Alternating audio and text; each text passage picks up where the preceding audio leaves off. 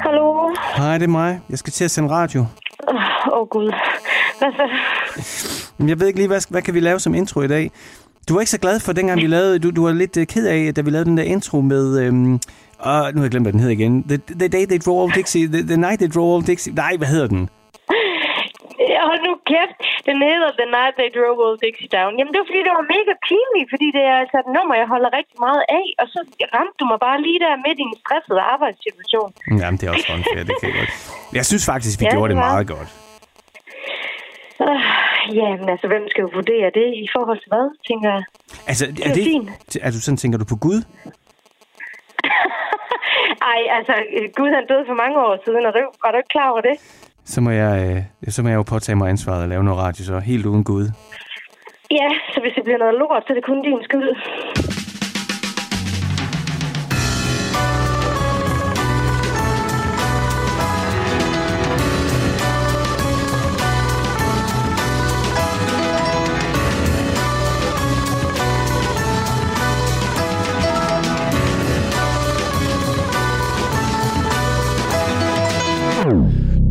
Til Stusgade på Radio 4 med mig, Frederik Hansen. Og det her, det er Frank Zappa og Peaches on Regalia.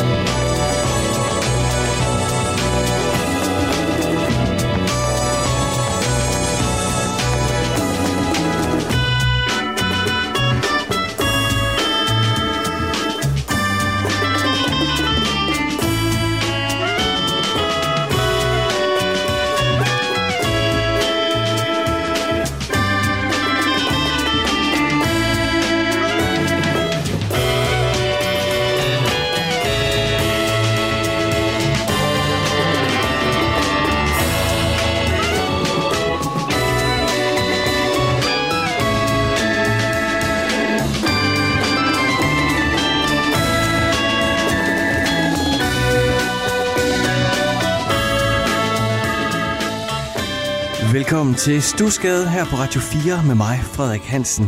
Det er fredag. Det er snart weekend. Jeg har lige to timer, jeg skal arbejde her på stationen, og så kan jeg også gå på weekend og se Disney-show med mine unger og spise fredagslik. Men altså, ja, fredag er min yndlingsdag, og det der men, det var på ingen måde negativt, fordi i virkeligheden så elsker jeg, at jeg får lov til lige at arbejde de her to timer, fordi bah, jeg er så privilegeret, at jeg får lov til at lave det her program Stusgade, at jamen, det er selvfølgelig det, øh, der gør, at jeg kan betale min husleje og lave mad til mine børn, men øh, ja, du skal ikke sige det til min chef, ikke? men hvis, det er lige før, jeg vil lave det, uden at få betaling, fordi jeg elsker at få lov til at sætte weekenden i gang med den musik, der har betydning for mig. Forhåbentlig også noget musik, der har betydning for dig, og musik, der har betydning for aftens gæst, som er med i anden time. Jeg sender de næste to timer her på Radio 4, eller hvis du lytter podcast, jamen så kan du måske Ja, lyt. Ja, så kan du lytte endnu flere timer. Det styrer du selv. Det kan også være, at du tager en halv time i gang. Uanset hvad, så håber jeg, at du er klar til weekenden. Måske sidder du i bilen og kan klappe lidt på rettet i takt og vrikke lidt med numsen, øh, hvis jeg rammer det rigtige musik. Eller måske er du derhjemme i gang med at gøre aftensmaden klar. Det kan jeg i hvert fald fortælle dig, at det er sådan, jeg selv hører radio og podcasts rigtig meget. Det er i køkkenet. På min podcast, og så øh, min gode kniv, min japanske kokkekniv, og så bliver der ellers øh, choppet grøntsager i takt til musikken. Jeg håber, at det er i hvert fald min drøm. Øh, det er det, øh, der giver mig benzin og motivation. Det er at tænke på, at, øh, at du forhåbentlig også er i gang med at sætte weekend i gang, eller er i gang med noget, som du er glad for at gøre, samtidig med, at du kan lytte til mig og til min historie om musikken. Ja, og så den gode musik. Og den gode musik er i den grad på programmet i dag. Jeg vil fortælle dig om min yndlingsbassist. Ja, så vi er selvfølgelig i rytmisk musik, det er vi næsten altid her i, i Stusgade, ikke? Men øhm, min yndlingsbassist er James Jamie Jamerson. Han er måske en af de musikere, der har spillet på allerflest hits nogensinde. Altså spillet, rent faktisk spillet bas på flere hits, end Paul McCartney har. Han arbejdede øh, for Motown Records, altså det her store pladeselskab, der i 60'erne bare sprøjtede hits ud. De kørte virkelig en hitfabrik i Detroit, som øh, Jamie flyttede til, James Jamie, øh, Jameson Jamie, flyttede til sammen med sin mor i 1954, flyttede til Detroit, og der var han i gang med at spille kontrabas og spille jazz. Men han blev altså rodet ind i, i Motown, hvor han skiftede til at spille elektrisk bas. Mere præcis en Fender Precision. Og det siger jeg, at hvis man kender den bas, så kan man kende lyden. Og hvis man kender lidt til bassister... Altså, Jim Jamerson er jo ikke sådan en kendt verdensstjerne, men blandt bassister, altså de bassister, du måske kender og tænker, om de er verdensstjerner. Hvis du ikke lige ved, hvem Jimmy Jameson er, så kan jeg fortælle dig, at det er 100% sikkert, at de bassister, du elsker, de elsker Jamie Jameson. Og det synes jeg, vi skal, det vil jeg komme lidt ind på i dag, og fortælle dig både, men egentlig mest så vil jeg fortælle dig, hvorfor jeg elsker ham. Og aller første gang, at jeg lige pludselig måtte spidse ører og lytte til et stykke musik, hvor bassen gjorde noget, jeg aldrig havde hørt før, og hvor bassen spillede på en måde, som jeg slet ikke kunne genkende eller matche med noget andet, og hvor bassen spillede på en måde, så jeg tænkte, jamen, hvorfor overhovedet spille bas på andre måder? Det var første gang, jeg hørte det her nummer.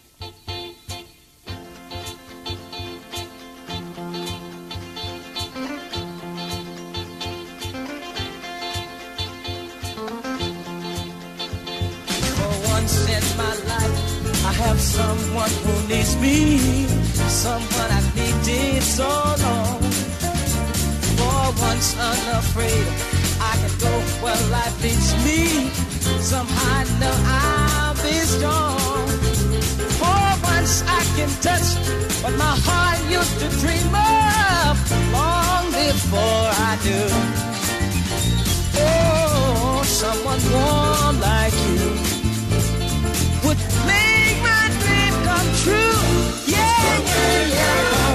in my life, I won't let sorrow hurt me. Not like it's hurt me before. For once I have something I know won't desert me. I'm not alone anymore. For once I can say, this is mine, you can't take it.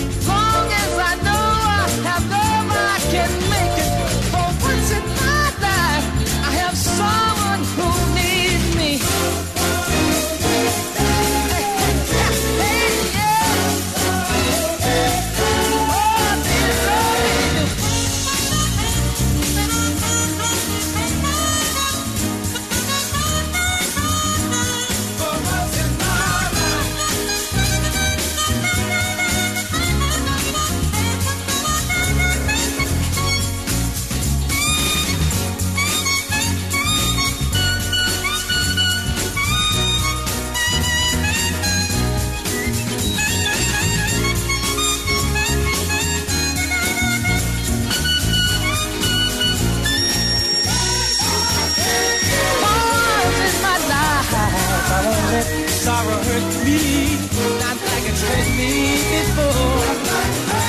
For once I have something I know won't desert me.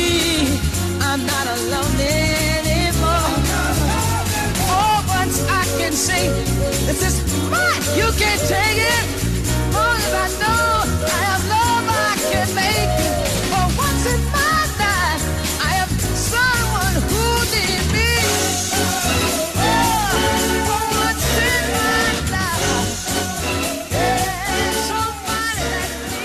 For Once in My Life med Stevie Wonder her i Stusgade på Radio 4 med mig, Frederik Hansen, og den lyttede vi til, fordi i dag der taler jeg om min yndlingsbassist, James Jamie Jameson Jamie. En vanvittig bassist, som var en del af det legendariske Funk Brothers, altså de her musikere, som var ansat på øh, Motown til at være backing bands på alle solisterne.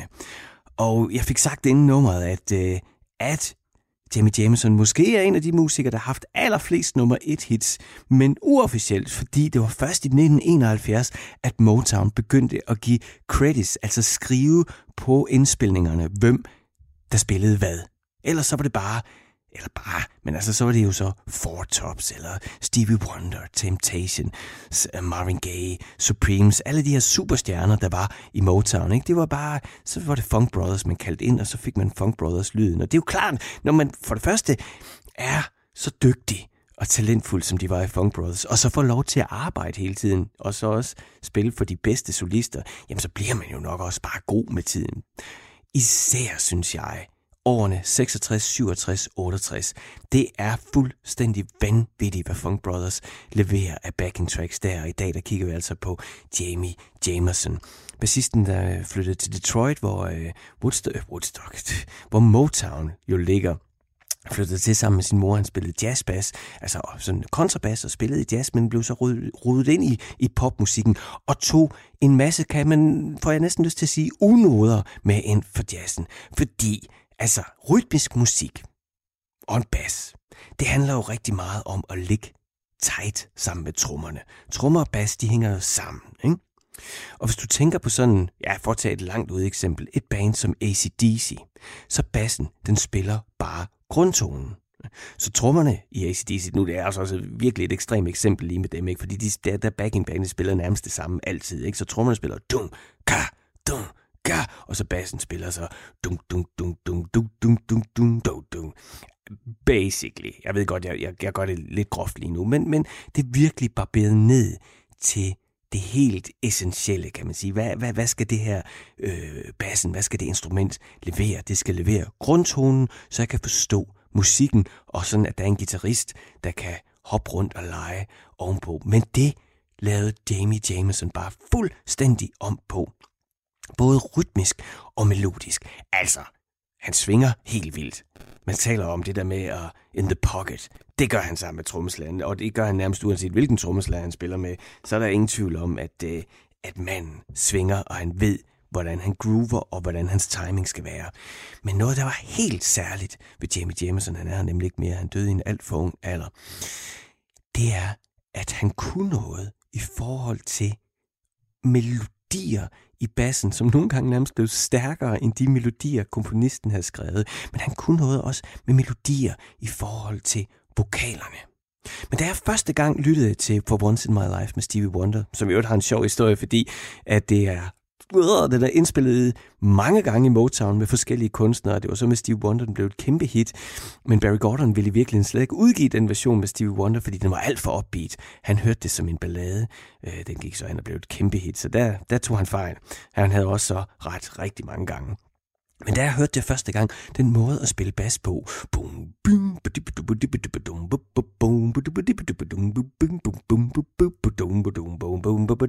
det, det, jeg har bare aldrig hørt noget lignende.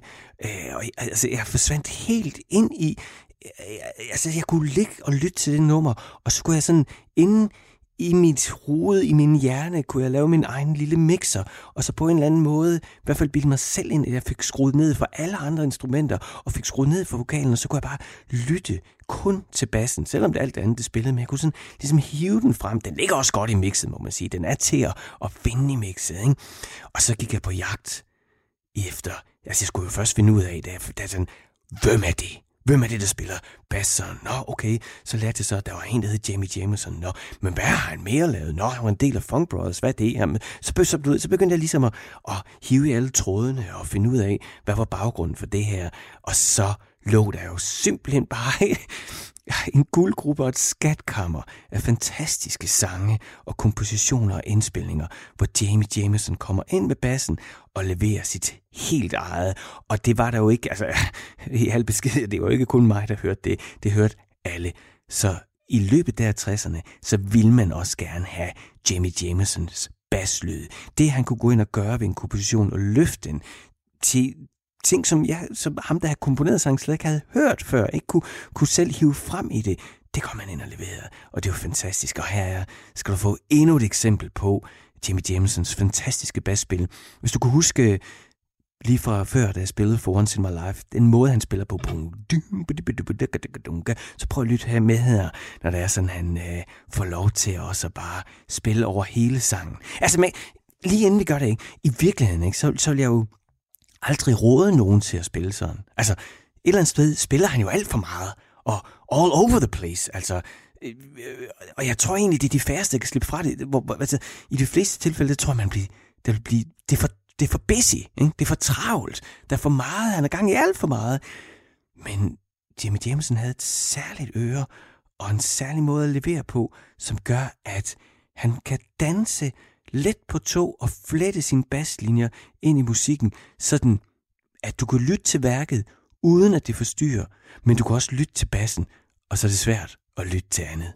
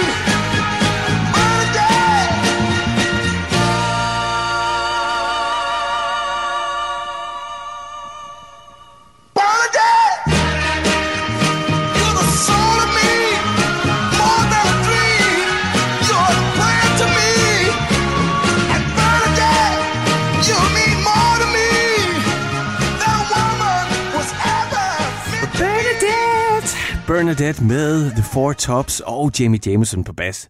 Altså nu når du lige har hørt For Once in My Life, og så hører den her, så kan man godt høre det, ikke? Boom, ding, ding, ding, det er helt fantastisk. Altså, jamen, og jeg har svært ved at styre min begejstring, men altså prøv at lave det her program på en fredag, og så sidde og lytte til det her musik. Det, det bliver nok i virkeligheden ikke bedre for mig. Altså selvom jeg jo egentlig altid tænker mig selv som 100% rock, og ja, hvis folk spørger, om jeg er mest vild med sådan noget stener-rock, øh, Kajas og Queens of the Stone Age og alt, hvad der kommer ud af det, men, men det tror jeg slet ikke rigtigt, fordi i virkeligheden, ikke, det som rammer mig, altså, lige der, hvor jeg er allermest blød i maven, men også øh, sætter gang i alle chakra, så jeg stråler som en sol, det er de her kæmpe Motown-hits med Funk Brothers som backing band og Jamie Jameson som bassist.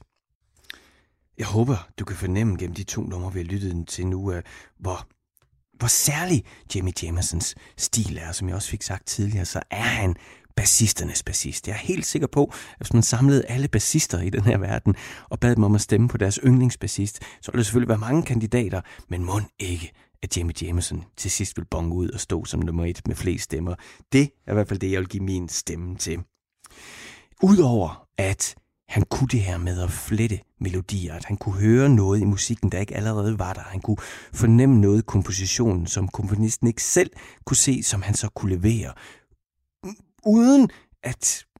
Altså, han formår det, altså, uden at det vælter, uden at produktionen tipper, uden at det tager opmærksomheden væk fra solisten, men samtidig så tager stjæler det alt opmærksomheden, hvis man begynder at lytte til det. Ikke? Det er som om man kalder sådan, så kan man komme med på en basrejse.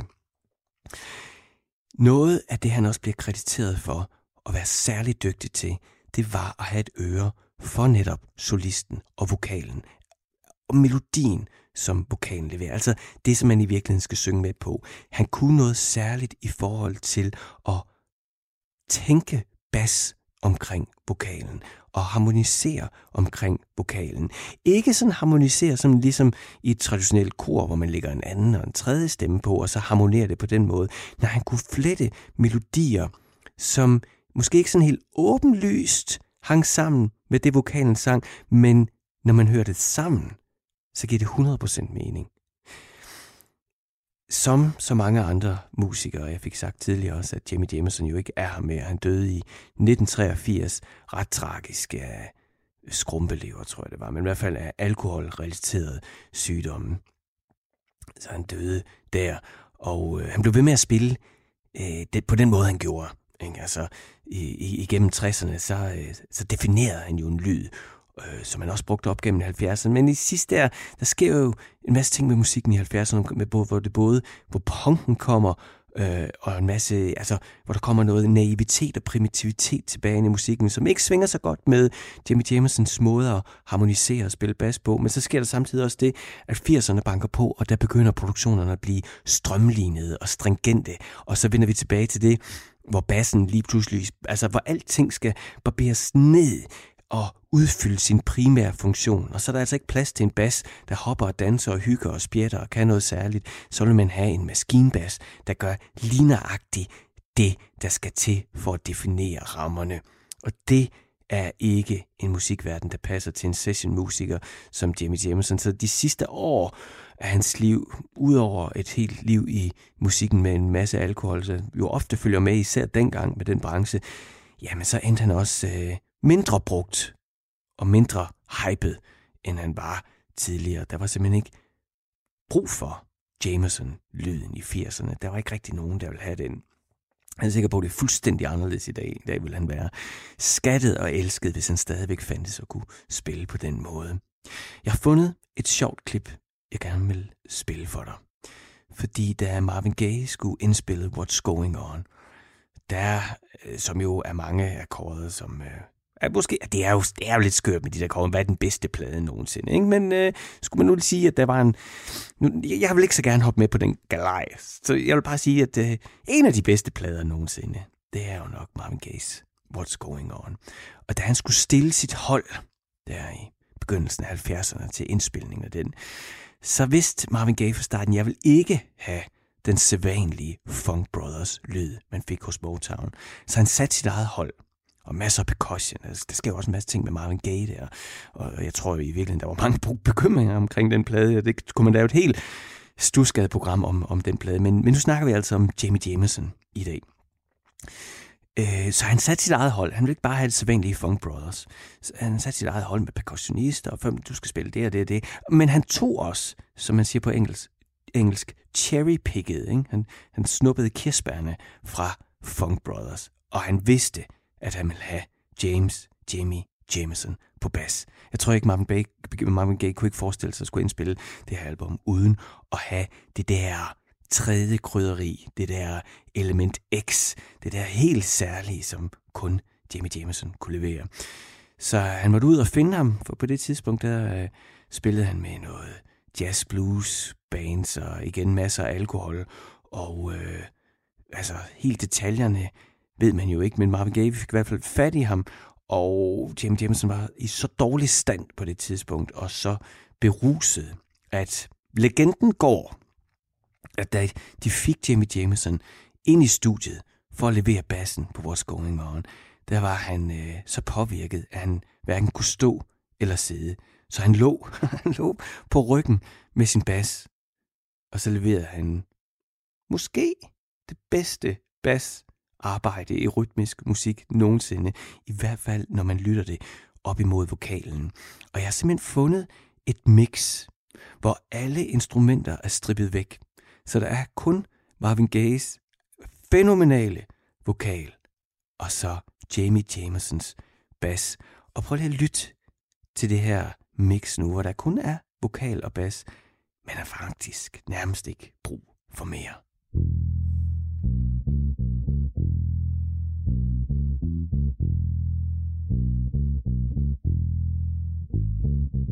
Mother, mother, there's too many of you crying.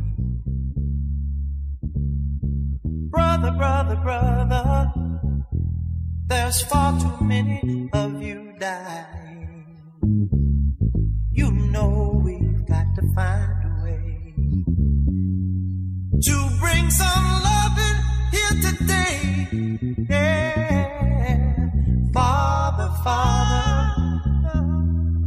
Don't need to escalate. You see, war is not the answer for only love can conquer hate. You know we've got to find a way to, to bring some love in here today. Oh, oh, picket lines and picket signs. Punish me with brutality. Talk to me so you can see. Oh what's going on? What's going on? Yeah what's going on? Oh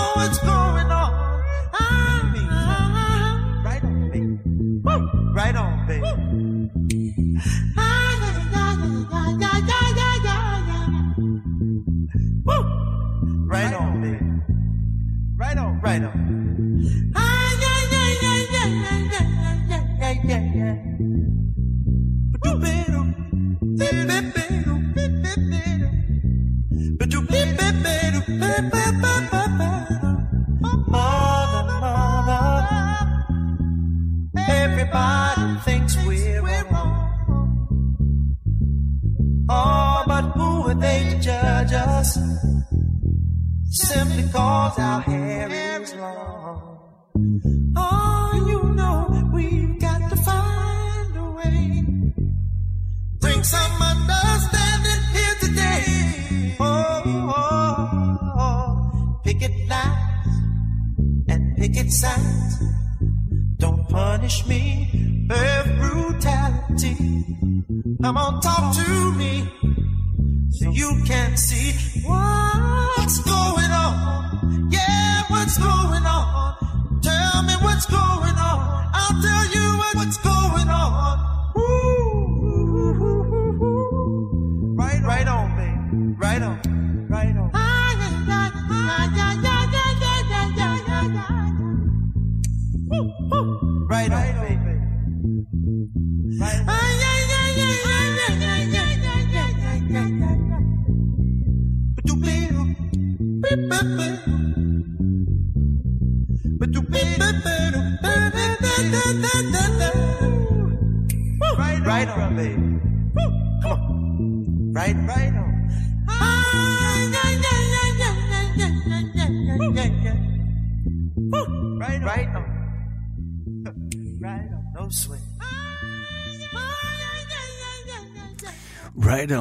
Sweat. Marvin Gaye, What's Going On, i et specialmix, hvor man kun kan høre hans vokal, og så Jimmy Jamesons bas.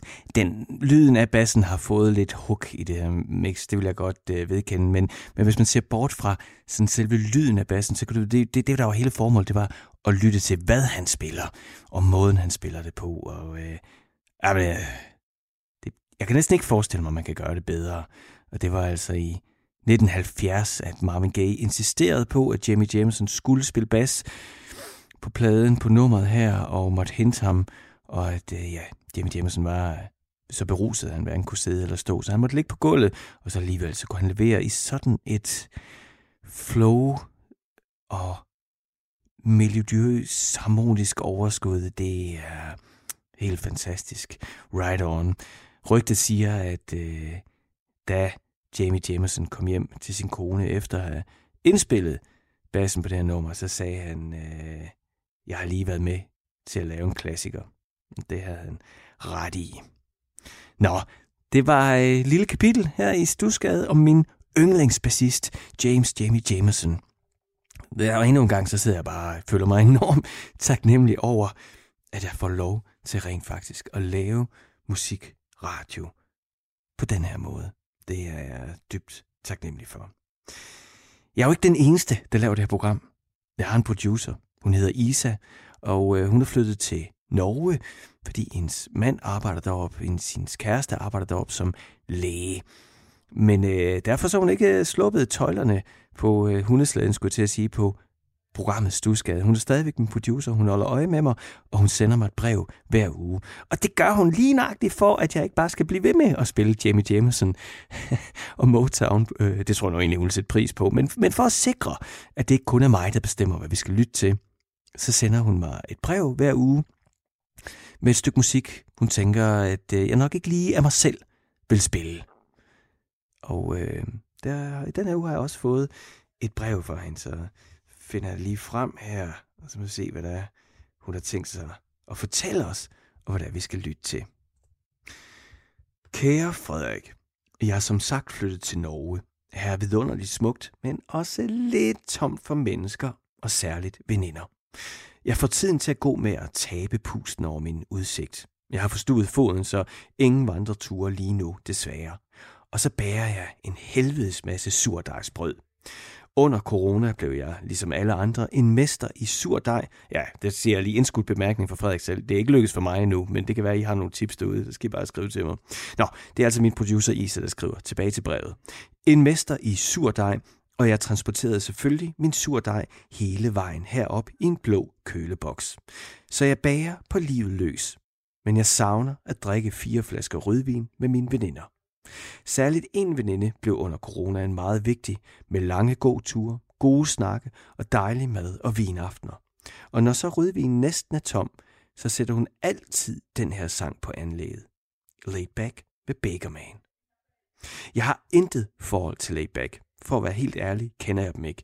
Men jeg bliver vildt glad, når jeg hører det her søvnige og flydende beat og de bløde stemmer, som i øvrigt synger en super triviel tekst, når man lytter til den. I hvert fald når man lytter til den ædru. Så kan jeg stå her i mit norske køkken, helt ædru, og tænke på min oceanske veninde, der drikker rødvin uden mig, og måske danser lidt rundt i sit køkken til layback med Bakerman.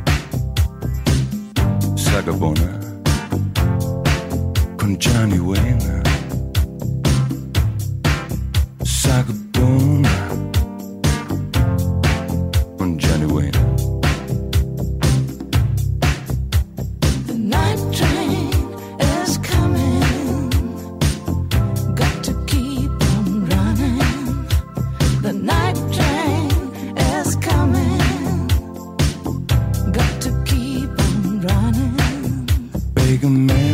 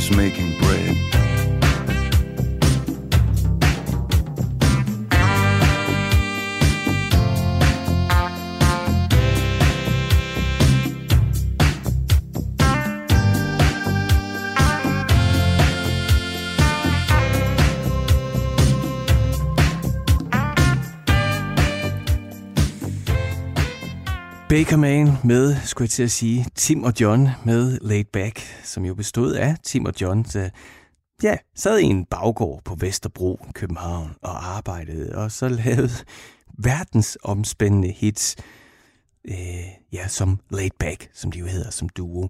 Men den er både på den ene måde lidt sumpede, svumpende, men også ret stramme, syndt produktion, eller i hvert fald elementer af elektronisk nej, ikke elementer, sådan basis af, af elektronisk produktion, som jo også gjorde, at, eller gør, at, at jeg tror, at mange af dem, der arbejder med elektronisk musik i dag, de tænker tilbage på Tim Stahl og John Guldberg som sådan godfathers. Og det er altså bare, som sagt, Tim og John, der sad i en baggård på Vesterbro, og så lavede verdensklasse musik i begyndelsen af 80'erne især, øh, hvor de jo altså, de kæmpede med at få øh, en pladekontrakt herhjemme. Der var nok ikke rigtig nogen, der lige helt forstod, hvad det var, de i gang i. Og det skal man også tænke på, at på det tidspunkt, så var der jo bare enormt mange store danske kunstnere, der sang på dansk og lavede de her store basker, i, hvor der også var lige øh, sådan en strejf af noget hard rock. Og så, så kommer der sådan nogen og laver minimalistisk elektronisk musik, Øh, hvad skal man lige bruge det til, når man ikke, øh, det er det der igen, når man ikke har hørt det før, hvor, hvilken kategori skal man så putte det i, og, og hvad skal man så gøre som pladeselskab? Så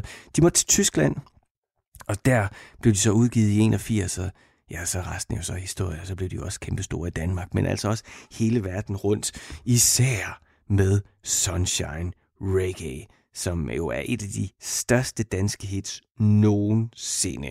Det er helt vildt. Den solgte over 8 millioner singler. det er helt vildt. Og jeg kan huske, øhm, jeg har også fortalt flere gange her i programmet, at min far er jo musikproducer, og især heavy metal har han produceret. Men øh, jeg kan huske, at jeg nogle gange blev slæbt med til sådan nogle møder på pladeselskaber. Øh, fordi at, så, så hvis han skulle til København, vi boede i Horsens, men hvis han nu skulle til møde omkring et eller andet pladeprojekt, øh, for eksempel på det pladeselskab, der hed Medley dengang, så sad vi derinde, så havde han mødet, og så havde han min mor og jeg med, og, og vi sad så og ventede på, at mødet var færdigt, fordi så skulle vi sikkert i Tivoli, eller jeg skulle have en is. Altså, på den måde, så vi var aldrig rigtig på ferie, da det var barn. Det var altid kombineret med, at han skulle et eller andet, og så kunne vi komme med, og så kunne vi sikkert lave et eller andet sjov bagefter. Men grund til, at jeg siger det, der sad vi inde på, øh, på Medley's plade øh, kontor, og der var øh, Sunshine Reggae lige kommet ud, og den stod i, i bokse derinde, og jeg kiggede på det der cover, og så øh, pladeselskabsdirektøren dengang, han spillede det. Vi skulle lige høre det her. Nå, okay. Og jeg synes bare, det var så fedt, og det blev altså også et verdenshit, ikke? Og øh, så tror jeg, jeg fik sagt, selvom det var et møde blandt voksne, så fik jeg sagt sådan tre-fire gange, at øh, det var godt nok god, den sang. Og så sidst så forbarmede han så, så, øh, så sagde jeg, du kan da få pladen. Og så fik jeg pladen med hjem, og den er her endnu. Laid Back, Baker Man, fantastisk nummer, og øh, som sagt, stilskabende og stilinspirerende for mange elektroniske kunstnere. Du lytter til Stusgade på Radio 4 med mig, Frederik Hansen. Programmet, hvor jeg får lov til at fortælle lidt om den musik, der har formet mig. I anden time af programmet, der kommer der en gæst, og så skal vi tale med gæsten. Jeg skal tale med gæsten om, jeg har sådan finde ud af, hvad der er for noget musik, som øh, ja, min kunstneriske gæst er vokset op med, og hvilken indflydelse har det på den kunst, min gæst laver. Og så vil jeg også rigtig gerne høre fra dig. Hvis du brænder inde med en god historie, eller hvis du tænker, at du gerne vil dele med mig og lytterne noget helt bestemt musik, som har en særlig betydning for dig. Måske endda musik, der har formet dig. Hvis du kan genkende de ting, jeg taler om her, så skriv til mig. Det kan du gøre på mange måder. Du kan sende mig en sms.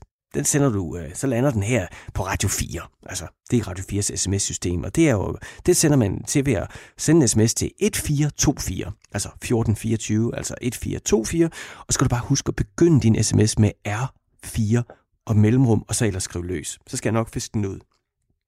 Du kan også sende en e-mail til mig. Det gør du ved at sende en e-mail til øh, stusgade radio4.dk. Så kan jeg fiske den ud af indbakken her i programmets, i redaktionens inbox. Ikke? Du kan også skrive direkte til mig, hvis du har lyst. Det er sådan, at jeg er på Instagram. Så hvis du også er på Instagram, hvis du har det på din telefon, så kan du søge på Stusgade. Så burde jeg dukke op. Mit profilnavn er Stusgade underscore Radio 4. Men det er altså mig. Du kan også se mig på fotoet. Så, øh, så kan du følge mig, og så kan du skrive direkte til mig, og så lander din besked lige her. Jeg tænker lige, at øh, ja, som jeg også fik sagt tidligere, det er, eller ikke tidligere i dag, i et af de andre programmer, jeg, jeg er virkelig glad. Jeg bliver virkelig glad, når I skriver til mig, fordi jeg siger ikke, at jeg er ensom. Jeg, jeg er meget, meget glad for at lave det her program, men det gør det lidt mindre ensomt, når I sender jeres beskeder. Så kan mm, det er sådan en lille reminder om, at, øh, at jeg sidder ikke bare her alene i min kælder i Stusgade og kigger ind i en mikrofon. I er der også. Så øh, hvis du sidder derude og tænker, øh, både øh, godt eller skidt, eller en god historie, så skriv til mig, fordi det har altså betydning for mig, øh, Både hvis der er sådan, der er noget, jeg har gjort forkert, så skal jeg nok stramme mig ind, og jeg bringer altid dementier, jeg retter altid min fejl. Så, så hvis der er noget vrøvl, jeg har sagt, så skal du endelig tage fat i mig. Men som sagt, hvis du har en god historie, hvis der er noget musik, der har en særlig betydning for dig, så, øh, så skriv til mig, og, øh, og ellers, hvis du bare har lyst til at udbryde din holdning til mig, eller til programmet, eller til musikken, jeg spiller, så gør det. Jeg tager det hele med. Jeg kan lige starte med at læse lidt her. Det må man godt læse. Ja, men det er bare så dejligt. Ikke? Så kommer der sådan en sms ind lige pludselig.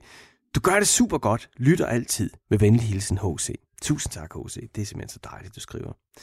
Og så øh, Luna har skrevet på gang før. Luna, hun skriver her. Halløj i æderen. Jeg suger også fantastiske i 80'erne. Hun havde en fantastisk stemme. God weekend fra Luna på Nørrebro. Og Luna, god weekend til dig også. Og så har Peter skrevet en øh, e-mail til mig, øh, hvor der står, hvor kan man få den evaporator, som din kære far omtalte?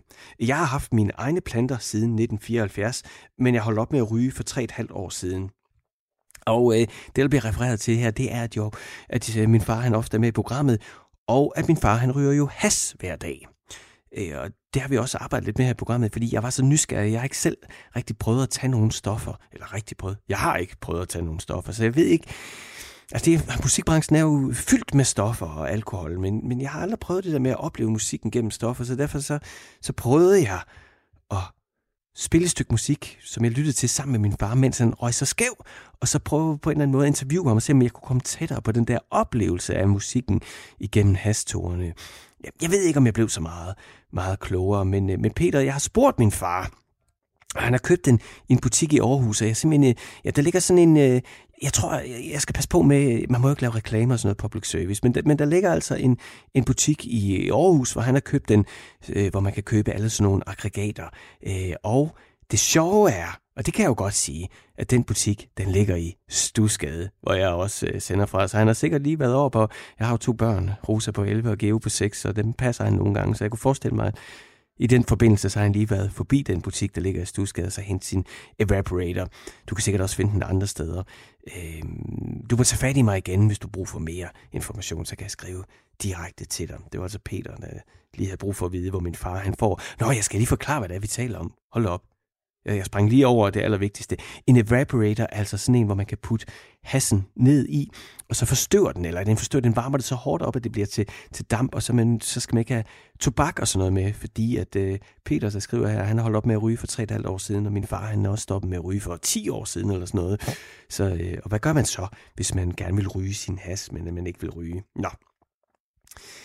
Og så har jeg fået en uh, hilsen fra Jens Grønlund, som... Uh, som tidligere har skrevet ind, og lige hjulpet mig på vej, når jeg ikke har haft styr på mine fakta. Og Jens, det er jeg bare så glad for. Og så nævnte jeg, så nævnte jeg, at Jens havde, øh, havde rettet mig.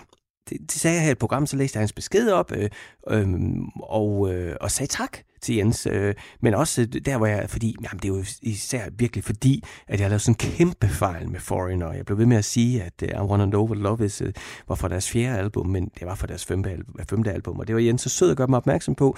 Og så sagde jeg så det er radioen, og, og nu skriver Jens så igen, uh, nej, rolig nu, og så smil han smiler. Så, så han sendte mig lige en sød sms til. Jeg, skulle ikke, jeg tror, jeg, jeg tolker sms'en, Jens, som at jeg skal ikke jeg skal ikke punkte mig selv så hårdt. Det er okay, jeg tager fejl. Det kan jo ske. Men Jensen skriver, øh, nej, rolig nu, og så smil øh, som et smil. Øh, spil Yellow Snow med Frank Zappa. Ved du hvad, Jens? Det er da en vildt god idé.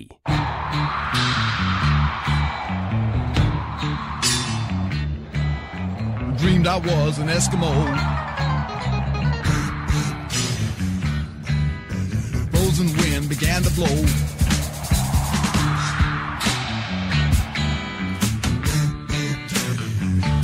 And my mama cried. And my mama cried.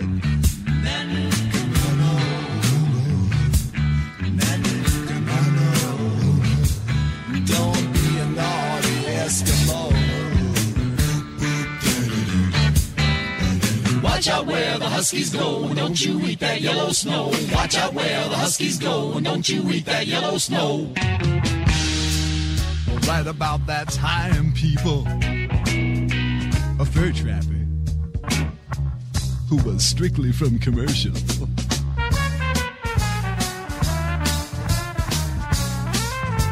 Strictly commercial. Had the unmitigated audacity to jump up from behind my igloo. Peekaboo. And he started in the whipping on my favorite baby seal with a lead-filled snowshoe that got me just about as evil as an Eskimo boy can be. So I bent down and I reached down and I scooped down and I gathered up a generous mitten full of the deadly. Yellow snow. The deadly yellow snow from right there where the huskies go. Whereupon I proceeded to take that midden full of the deadly yellow snow crystals and rub it all into his beady little eyes with a vigorous circular motion hitherto unknown to the people in this area, but destined to take the place of the mud shark in your mythology. Here it goes now, the circular motion, rub it.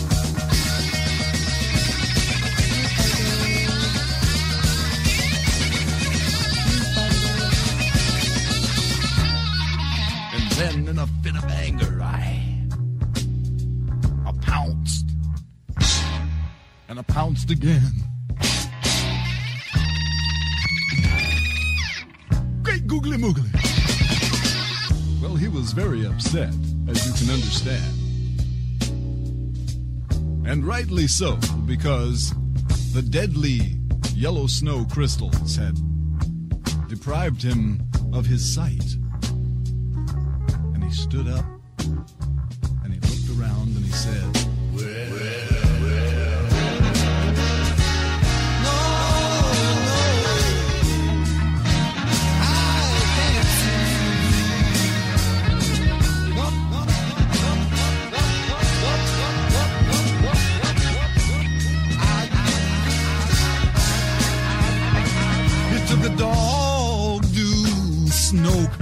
stuffed it in my right eye. He took a dog do snow cone and stuffed it in my other eye. And the husky wee wee, I mean the doggy wee wee has blinded me. And I can't see temporarily.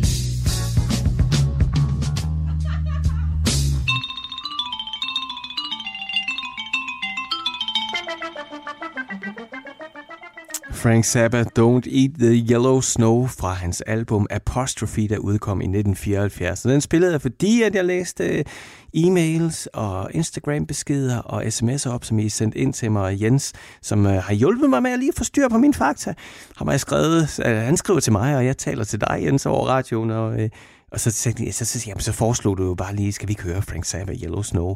Og det var jeg også lige humør til. Det er mega fedt nummer. Øh, Jeg synes især den periode, Frank Zappa, han, øh, han er i i 70'erne, er spændende.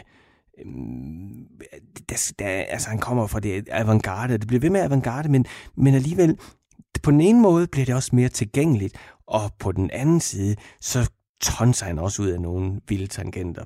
Men det spillede jeg altså, fordi Jens havde skrevet herind, og hvis du har lyst til at dele noget med mig, hvis der er noget musik, der har særlig betydning for dig, som du gerne vil fortælle mig om, eller synes, jeg skal kigge på, eller har jeg sagt noget, som jeg ikke helt har styr på, som du tænker, det bliver jeg nødt til at stramme op, jamen, så skal du også skrive til mig, eller hvis du bare har noget, du gerne vil af med. Altså, jeg tager jo også imod ros. Jeg siger det bare. Jeg har ikke noget problemer. Øh, jeg har ingen problemer med at læse ros op i radioen. Så kan du også skrive til mig. Det kan du gøre ved at sende en sms til 1424. Husk at begynde din sms med R4 mellemrum, og så skriv løs. Du kan også sende en e-mail til stusgaderadio4.dk, så lander den lige her. Eller du kan finde mig på Instagram, derinde der hedder jeg stusgade underscore radio 4, så kan du skrive direkte til mig der. Første time af Stusgade her på Radio 4 med mig, Frederik Hansen. Det er venner ved at være forbi. Det er...